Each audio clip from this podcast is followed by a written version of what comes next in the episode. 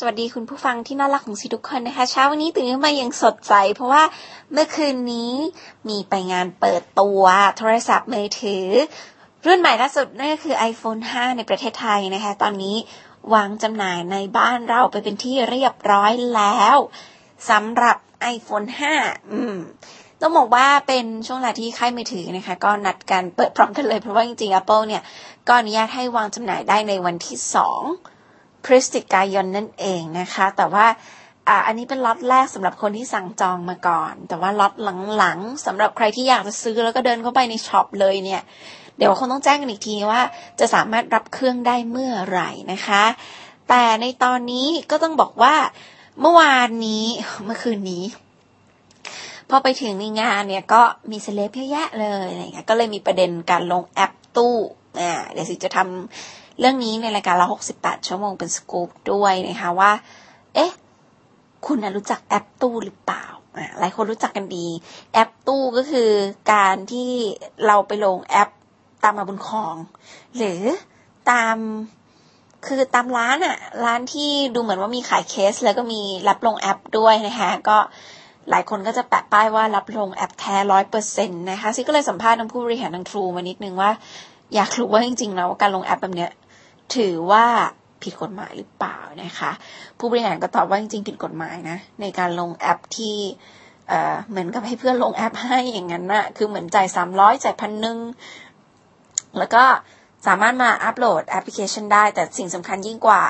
การผิดกฎหมายคือข้อมูลคุณบางทีอาจจะล่วไหลได้ คือเรื่องของเอ่อ security หรือระบบความปลอดภัยต่างๆ ก็เป็นสิ่งที่เราต้องคิดให้ดีคิดคำนึงถึงให้ดีว่า เอ๊แล้วแบบเราจ่ายตังค์แล้วลงแอปนะโถแบบรูปเราหรืออะไรข้อมูลอะไรของเราที่ไปซิงกับเครื่องเขาอะไรอย่างเงี้ยให้เขาลงแอปให้เนี่ย จะเป็นยังไงจะโดนดูดข้อมูลไหมนะคะ ก็ระวังกันสักนิดนึงแล้วกันแต่ว่าใจซีแล้วเนี่ยนะคะซีก็อยากจะแนะนำว่าทุกคนที่ซื้อโทรศัพท์มือถือสมาร์ทโฟนราคาแพงไปแล้วอยากให้ได้ใช้จริง ๆ ลองลงแอปพลิเคชันเอง ไม่ได้ยากอย่างที่คิดเลยนะคะ แล้วก็ แอปเด็ด ๆ มีเยอะลองลงแอปฟรีๆไปก่อนเวอร์ชันไหนชอบก็ค่อยจ่ายตังค์แล้วก็ถ้าไม่รู้ว่าจะเลือกลงแอปอะไรนะ ให้ไปที่ App Store นะคะ แล้วก็ไปดูพวกแอปที่ติดอันดับอะ top chart ทั้งหลายที่ที่ฟรี ส่วนใหญ่จะ work บางตัวนี่กินเงินสิได้อยู่เหมือนกันนะคะ เพราะว่าคือใช้ฟรีแล้วแบบ เอ๊ะมันดีอะเออมันดีจริง ๆ ใช้ง่ายอะไรเงี้ยก็เลยเสียเงินหนึ่งในแอปที่ซีชอบมากก็คือ Cam Scanner คือแอปที่เป็น ใช้มือถือ iPhone เนี่ยเป็นสแกนเนอร์ได้นะคะ ก็เป็นหนึ่งในแอปที่เล่นฟรีมาก่อน หลังจากนั้นก็ค่อยเสียตังค์ทีหลังอยู่เหมือนกันทั้งนี้ทั้งนั้นเองเนี่ยคนที่ซื้อ iPhone 5 รอบนี้ไม่ใช่โทรศัพท์มือถือที่ซีมีก่อนเพื่อน แต่ว่าเป็นโทรศัพท์มือถือที่เอ่อพอเขาเปิดตัวเราก็ได้รับมาเพื่อที่จะมารีวิวนะคะ ก็ต้องบอกว่าเอ่อรูในการชาร์จเปลี่ยนไปแล้วก็ซิมเนี่ยก็เปลี่ยนไปเป็นนาโนซิมก็ซึ่งเล็กลง เราก็ต้อง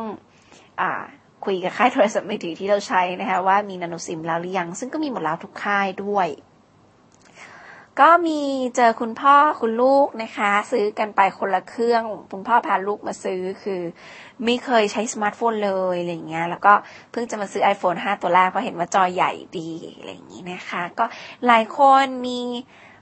มาน้องฝากซื้ออะไรอย่างนี้ แล้วก็ใช้พวก Samsung Galaxy S3 หรือ Samsung Galaxy Note ใช้อยู่แล้วอะไรเงี้ยดูแล้วเป็นกลุ่ม Super User พอสมควร แต่ว่าทั้งนี้ทั้งนั้นเองเนี่ยหลายคนที่ไม่ได้มีความจำเป็นในการใช้งานจริง ๆ ใช้ไม่คุ้มถือบวดกันเฉยๆ ก็ต้องบอกว่าการเปลี่ยนโทรศัพท์มือถือเนี่ยก็เป็นการสร้างขยะอิเล็กทรอนิกส์ให้กับโลกเราด้วย ถ้ามันไม่ได้จำเป็นหรือว่าไม่ได้รู้สึกว่ามันไม่ได้แบบเออแบบ ใช้คุ้มมากอะไรอย่างเงี้ยค่ะ ก็ไม่ได้จำเป็นต้องเปลี่ยนมาก แต่ถ้าคุณคิดว่าใช้เพื่อส่งเสริมการงานหน้าที่การงานของคุณได้ก็ก็ดีสำหรับการที่มีเครื่องแรงขึ้นนะคะ ก็ดูความคุ้มค่าของตัวเองแต่ถ้าคุณยังไม่เคยใช้โทรศัพท์มือถือสมาร์ทโฟนเลย มีงบจำกัดก็สมัยนี้สมาร์ทโฟนราคาประหยัดประหยัดไม่ว่าจะเป็นทั้งโนเกียหรือว่าทั้งซัมซุงเนี่ย ราคาก็เริ่มต้นตั้งแต่ 3,000 กว่าบาท 4,000 บาทก็ซื้อสมาร์ทโฟนดีได้ตัวหนึ่งแล้ว เพราะฉะนั้นลองพิจารณากันให้คุ้มค่าแล้วกันนะคะสำหรับ iPhone 5 เดี๋ยวรีวิวแล้วเจอปัญหายังไง หรือว่าดียังไงจะมาเล่าให้ฟังนะคะสำหรับวันนี้ สวัสดีค่ะ